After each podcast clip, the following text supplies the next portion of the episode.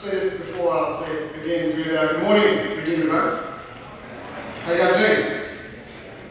You, don't sound it, um, but, but I, I hope that by the end of our time you will. Um, they have given me 35 to 40 minutes uh, to, to preach, and that scares me as an African. Um, because it takes me about 30 minutes just to get into the introduction. Okay, so uh, we're going to move very quickly because I want to honor the leadership here. I'm very thankful to uh, Pastor Dave uh, and the elders uh, it's something that I take for granted. Uh, it's a tremendous privilege.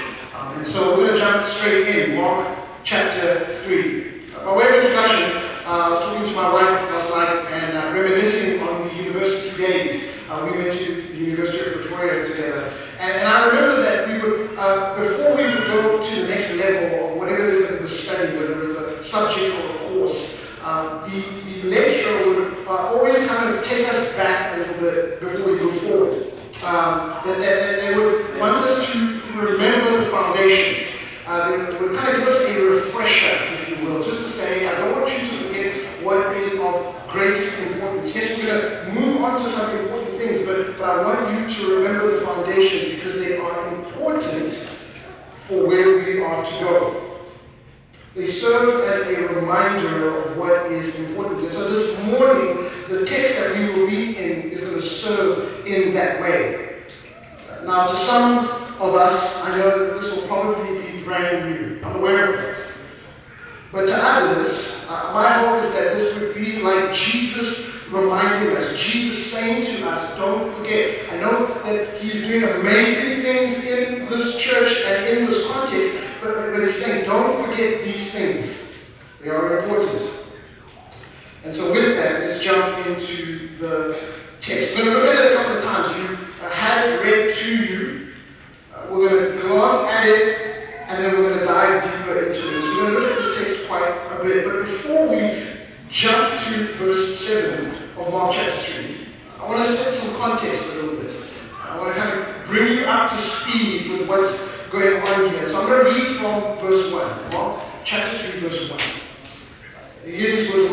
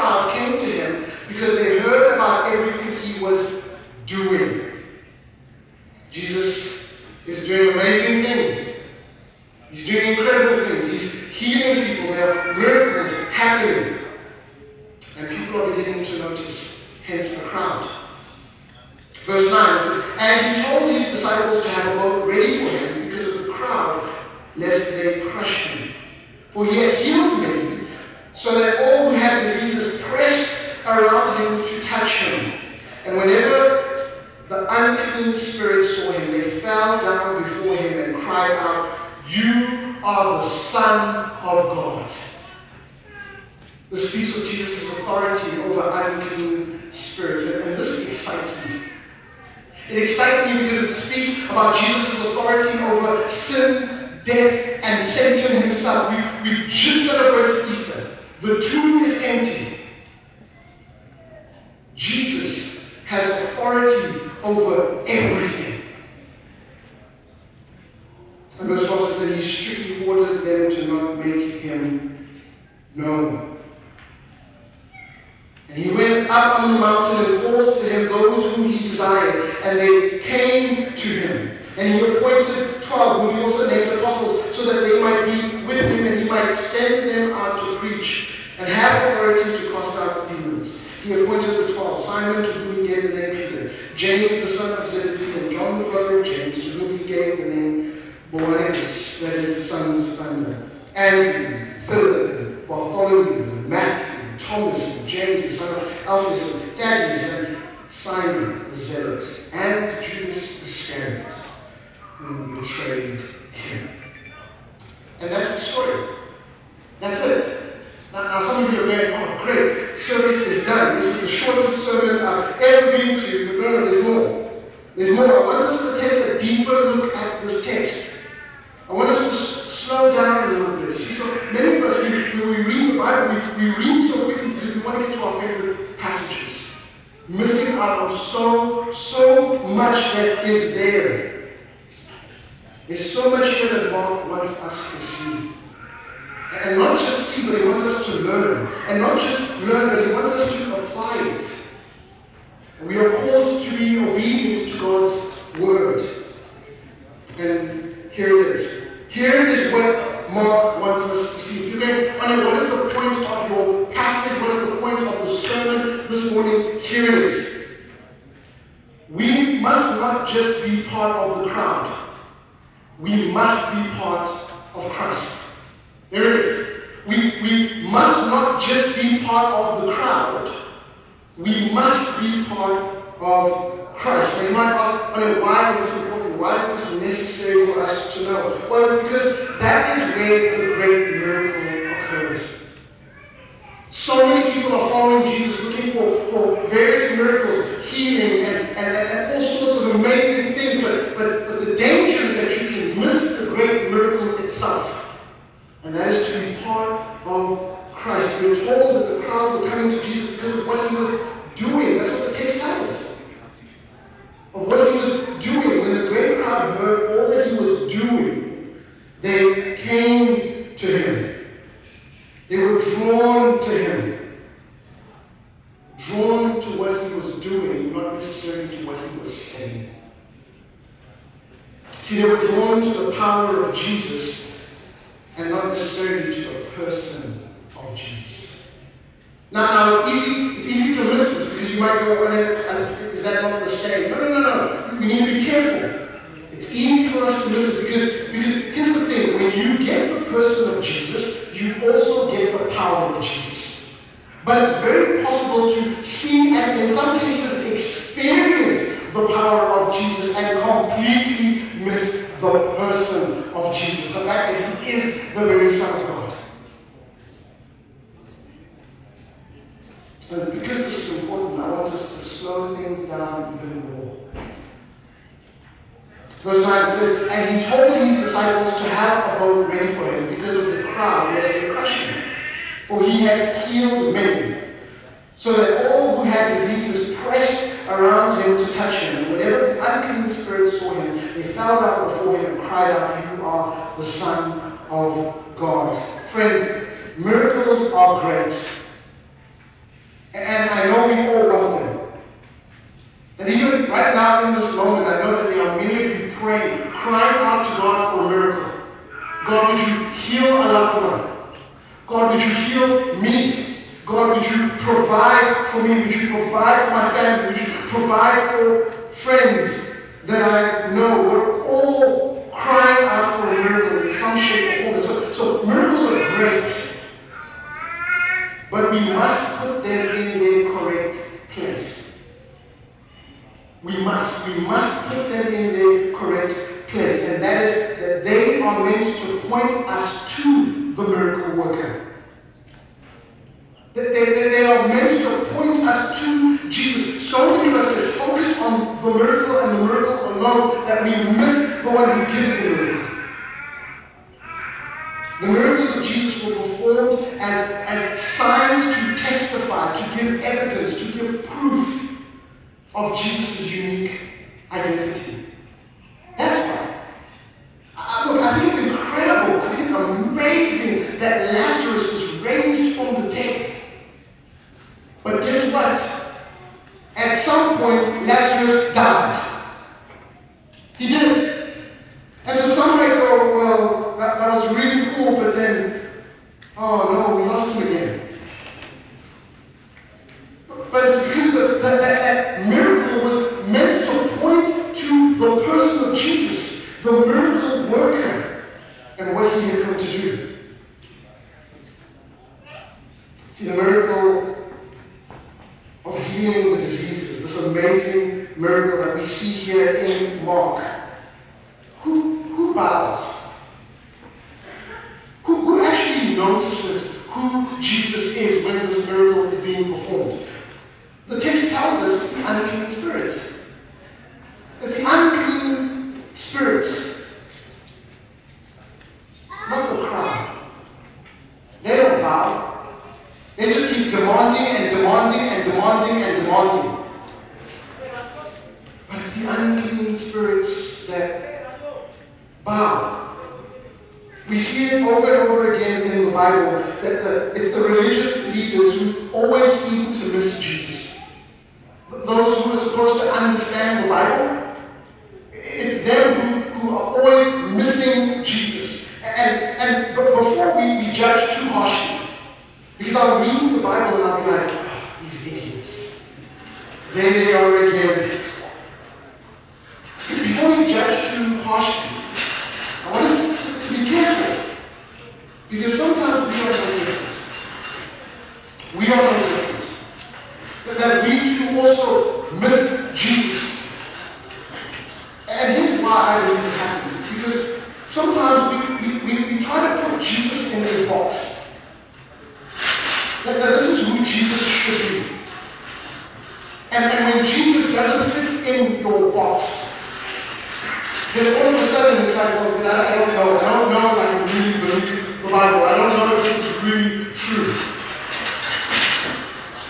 We try to put Jesus into this box. We, we, we create a Jesus of our own personal imagination instead of a Jesus of biblical revelation. And that's important. Because Jesus is the lion and the lamb. Jesus is the Alpha and the Omega. Jesus is Lord and Savior. Sometimes we come to Jesus only as Savior. Just save me, but you are not the Lord of my life. Jesus, stay out of my finances. Jesus, stay out of my relationship, but, but save me. I need you to fit in this box that I have created in my mind of who the Messiah is. The religious leaders would do that all the time. And so when Jesus shows up as the Son of God, they miss him completely. Little side note here. Because the text talks about unclean spirits. I, I want to talk about our, our adversary, our enemy, Satan himself. Here's what Satan will do. Because he realizes that we try to put Jesus in a box. That oftentimes he, will come to us and try to imitate the things of God. But he can never deliver the way God delivers. And so I just want us to be careful of that. To be mindful of that, that, that, that we have an enemy who is aware of our weaknesses. And, and, and he will do everything in his power to make sure that we try to keep Jesus in his box. He'll whisper things in our ears like, remember Jesus healed you, why can't he provide for you? Or he said, no, Jesus healed your friend, he doesn't want to heal you because he doesn't care about you. But it's in those moments that we've got to come to the Bible and read for ourselves who Jesus is and what it, he wants to do in and through our lives. We should be careful not to miss Jesus. We introduce people to the person of Jesus. This is why you do this week in and week out. Otherwise, this is just a really poorly planned book club. That's what it is. When someone comes out and reads the book, and you talk a little bit about it, and we go home. But that's not what this is. We, we gather because we, we want to introduce people to the person of Jesus. Because when you find the person of Jesus, you experience the power of Jesus, the true power of Jesus. See, friends, it's a wonderful thing for people to be attracted to Jesus. It is. It's a beautiful thing. This is why we do what we do. This is why we plant churches. Because we want people to be attracted to Jesus. But if their focus is only on what he can do for them instead of who he is, they will not follow him for long. They just won't. What you get people with is what you have to keep them with. And this is why these, these, these miracle crusades, like God shows up and does the incredible, but then you're like, okay, that's what we, we need to keep people with these miracles. You get to a point where you're like, okay, now we need to start coming up with miracles. We need to start creating these big moments because that's how we got the people instead of introducing them to the person Jesus, the very Son of God. So don't be a part of the crowd, friends. Don't be a part of the crowd. Come to Christ for Christ. That's the point here. Come to Christ for Christ.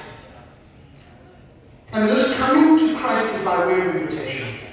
That's how it happens, it's by way of invitation. That, that, that left to my own, I would never decide to go to Jesus. I'm just being honest. That for 19 years of my life, I, I, would, I would never go, you know what, I, I, I want to go to Jesus. No, no, no. It had to be an invitation. That it's Jesus who stretches out his hand towards me. He initiates this relationship by grace and by love. Now you might be sitting here asking the question, how do I know if he is inviting me? That's a great question. I would respond by saying, this very moment is how you know that Jesus is inviting you. The fact that you are hearing the very word of God is an invitation. That someone would share Jesus with you is an invitation. That prayed for is an invitation. That God so loved the world is an invitation. That He gave His one and only Son is an invitation. So that everyone who believes in Him will not perish but have eternal life. All of that is an invitation. You are being invited by God Himself through His Son Jesus. Now you might be sitting there, I hear you on it. I hear you, but I know this stuff. Can you please get to the meaty things? I know all of this. But my question to you do you really know this? Does your life show that you really know this, that these are your foundations? Have you truly received Jesus as your Lord and Savior? Have you come to Christ for Christ? And one of the, the, the biggest ways to evaluate that is when suffering and persecution come your way. Where do you go in those moments? What do you run to in those moments? Come to Christ for Christ. Jesus calls out to the crowd, but, then, but it's the crowd that misses him, but, but he then begins to call out to those who hear the invitation. Mark tells us that Jesus calls them to do what? To be with him. To be with him. He went up on the mountain and called to him those whom he desired, and they came to him. And verse, verse 14 tells us, and he appointed 12, whom he also named apostles, these were his disciples, so that they might be with him. I love that. So that they might be with him. You come to Jesus to be with Jesus. That's what the text tells us. That's what the gospel says. You come to Jesus to be with Jesus. When you become a Christian, you get Christ. And friends, this is not just the greatest miracle, this is the miracle. It's the miracle. That Jesus, the creator and the sustainer of the world, would come down from heaven, live among his creation, live the life that you and I should die the excruciating death that you and I deserve, resurrect, ascend to heaven, sit at his rightful place, which is at the very right hand of God the Father, that, that he, he secures everlasting life for us, that we become co-heirs with him, that we share in his glory. That we are in him and he is in us. Friends, that is a miracle. Think about that for a moment, that, that God will choose you. That he will choose you. And you know you. I know many of us, we pretend and we perform. We'll show up here on a Sunday morning, how are you doing? I'm doing great, I'm so blessed. But you know that last night you were up the whole night, anxious and worried and concerned, and, and, and just your mind went to all these places that you know you shouldn't go to, and yet God still chose you. That is the miracle. And He chose you to be with Him. He wants to be with you. He wants to spend time with you. Yeah, people sitting here that would go, you know if I had a choice, I would not want to spend time with some of these people here. I just wouldn't. And yet Christ spend time with you. We get Christ, and then we get to be with Him. To follow Christ means to be with Him. Wherever He goes, that's what it means. It's to, to be with Christ wherever He goes. And not just when things are good, but, but it means that if Christ goes to some dark places, we go to some dark places. If, if He goes to places of suffering, we go to places of suffering. And here's the thing about the beauty of the gospel. Here's about the fact that the tomb is empty. That even when Christ goes to those places of suffering and persecution, we go with Him knowing that we go in victory. Amen? We go in victory. We, we, we don't work for victory. We work from a place of victory. That's the difference. And I truly believe that if we believe that, if we really believe that, our lives would be radically different. Our conversation would be completely different. That I operate from a place of victory. It doesn't matter what is happening in my life. Come crisis, come COVID, it doesn't matter because I am with Christ.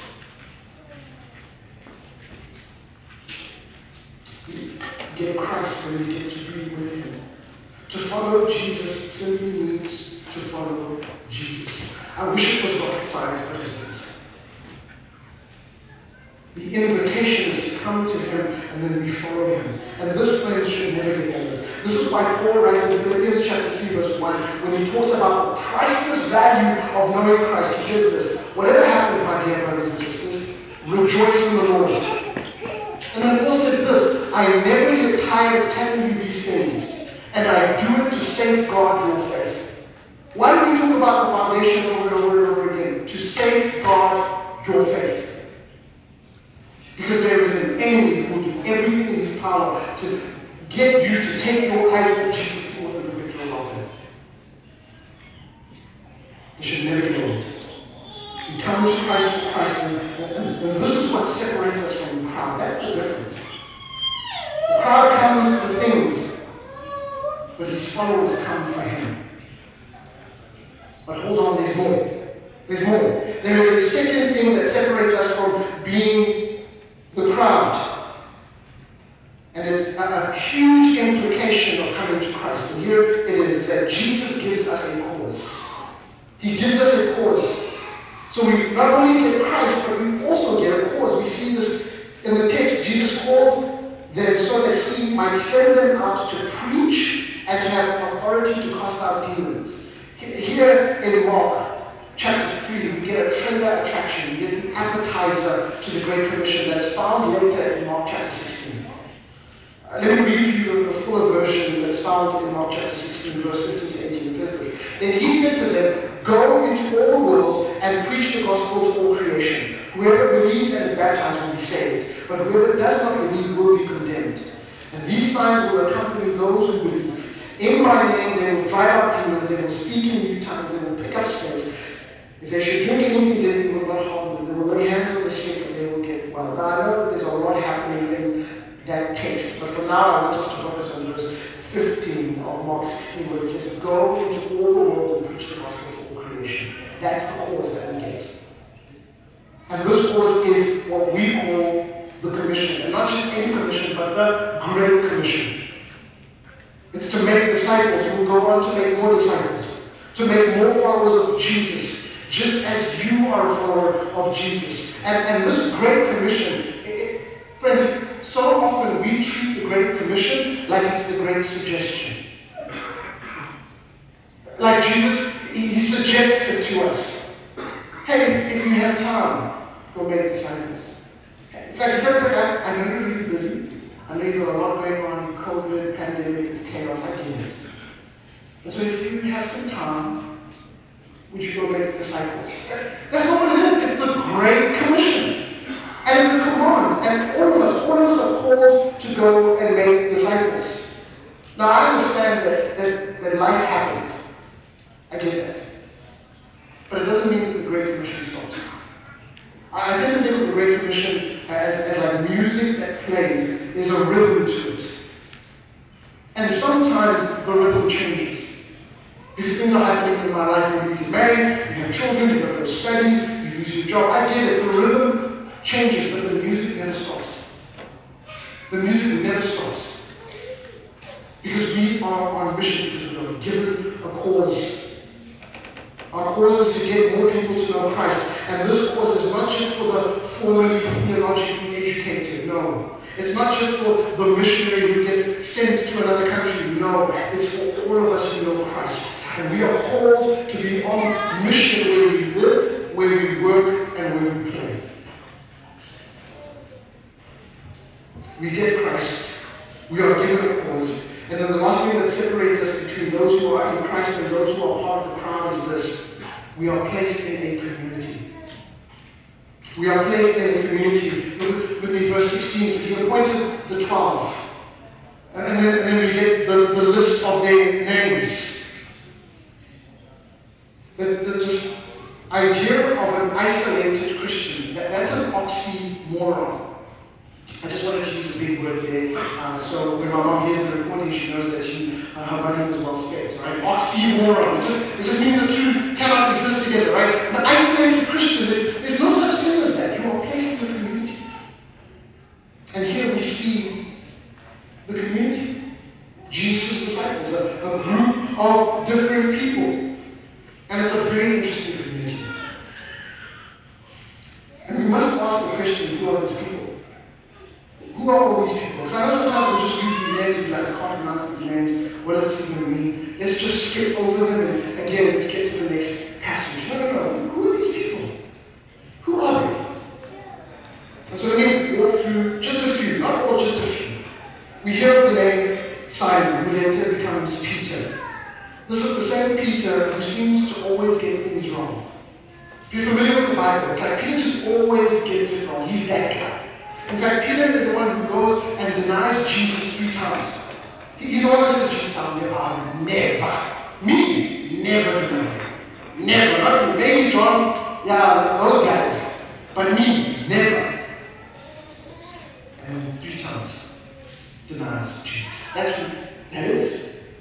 We're told of two brothers, James and John, who Jesus calls the sons of thunder. The Bible doesn't tell us why they're called the sons of thunder, but, but I have some thoughts. I believe it's because they had thunder-like personalities. That they were fiery in nature. And I believe this to be the case because in Luke chapter 9, Jesus disciples were traveling through Samaria on their way to Jerusalem. And they ran into some trouble. Jesus was looking for some accommodation, uh, and Samaritans, and uh, Jewish people, Samaritans didn't really get uh, on very well. So things don't go well in that conversation.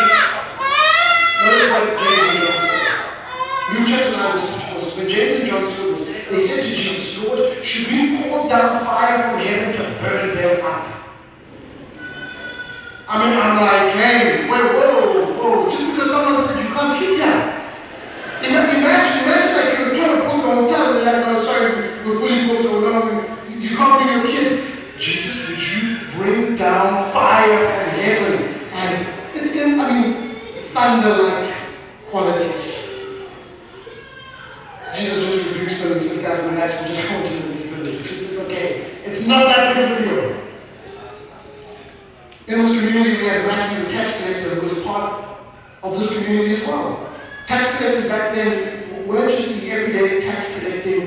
services. You see, when Romans would take over an area, they would use the locals to, to, to go and get unfair taxes from the people. And so the tax collector back then was a traitor. Matthew was a traitor.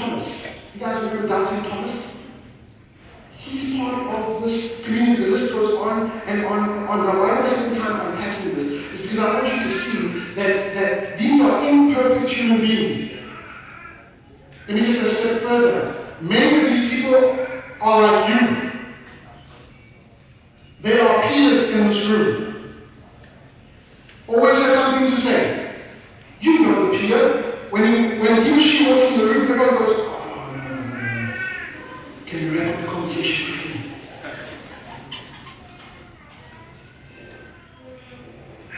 There are those who are considered to be outsiders, they, they are considered to be traitors, maybe because of your culture or your ethnicity or your history or your background. There are those who oppose others. There are doubters in this you that Jesus is not afraid of you now. We pretend and we perform because we don't want to be exposed because it's like, well, I, I, I doubt, I don't know.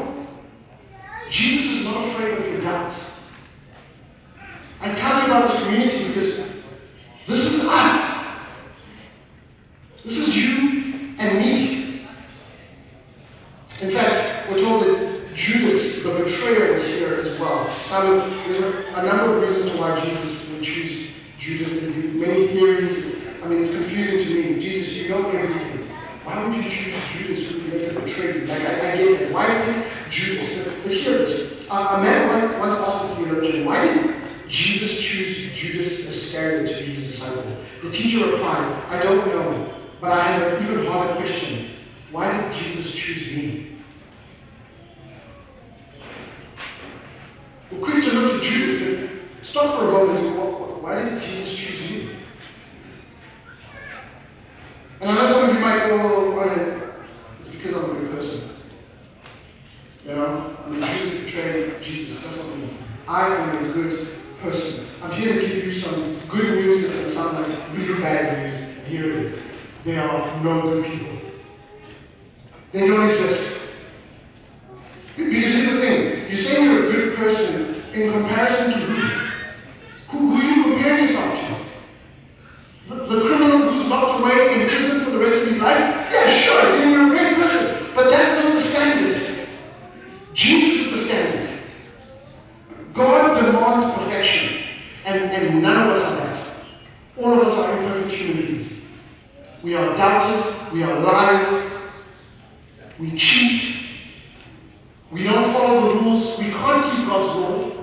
We just can't. We needed someone who kept the perfect law because you and I can't. Friends, we're so bad at keeping the law, we can't even keep our own rules. How many of you set New Year's resolutions? Let's be honest, the same place, I'll go first. How many? How many of you set New Year's resolutions?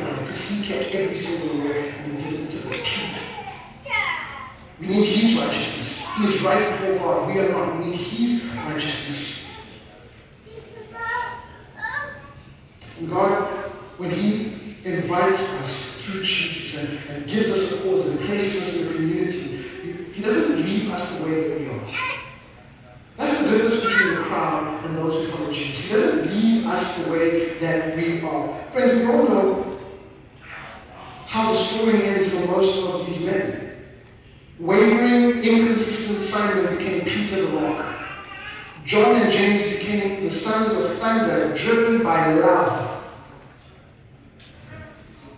Anonymous average Andrew became the patron saint of three nations. Thomas the skeptic, the doubter, becomes a tenacious man of faith. Simon the radical zealot became a man truly zealous and passionate for God. He's not going to leave you where you are. He's going to change you and mold you, transform you to become more and more like his son Jesus. Me say this. The crowd received transformation that faded away at time. Listen. The crowd received transformation that faded away over time. The disciples received transformation that increased from one degree of glory to the next degree. That's the difference. A disciple, unlike one who's part of the crowd, is one who is in and with Christ, is one who is on a kingdom cause, and is one who is in a Holy Spirit filled community. And so as I close, I'm going to ask you three simple questions. Three simple questions. Question one is Have you been with Jesus today? Now, I'm going to bring I'm, with Jesus right That's why I to church. Great answer. But then tomorrow, same question Have you been with Jesus? The next day, Have you been with Jesus? For some of you, this question has been asked to you for the first time. You're actually thinking about it for the first time. You're I, I, I've heard about Jesus, but I feel like I've always been a part of the crowd, but, but have I been with Jesus? I want you to know that this very morning is an opportunity for you to come to Him to receive the invitation that He puts to you. Come and be with Jesus. And it's, and it's, not a, it's not a difficult thing, it's not multiple steps. It's not, I think of the thief on the cross who looks to Christ and recognizes that this is the Son of God. And he says, he says You're, think of me. Woe is me. I'm in desperate need of a Savior. And, and Jesus says, Today, today will be with me in paradise. Today. Think about it for a moment. Did, did, did that thief complete uh, a course on, on Theology? Did, did, did, did, did that thief become a missionary? Did, did that thief attend a discipleship class? I'm not saying that those things are not important, they are very important. But I want to show you how simple it is to come to Jesus. Today, you will be with me in paradise. And so, have you been with Jesus? Second question is Is the Great Commission evident in your life?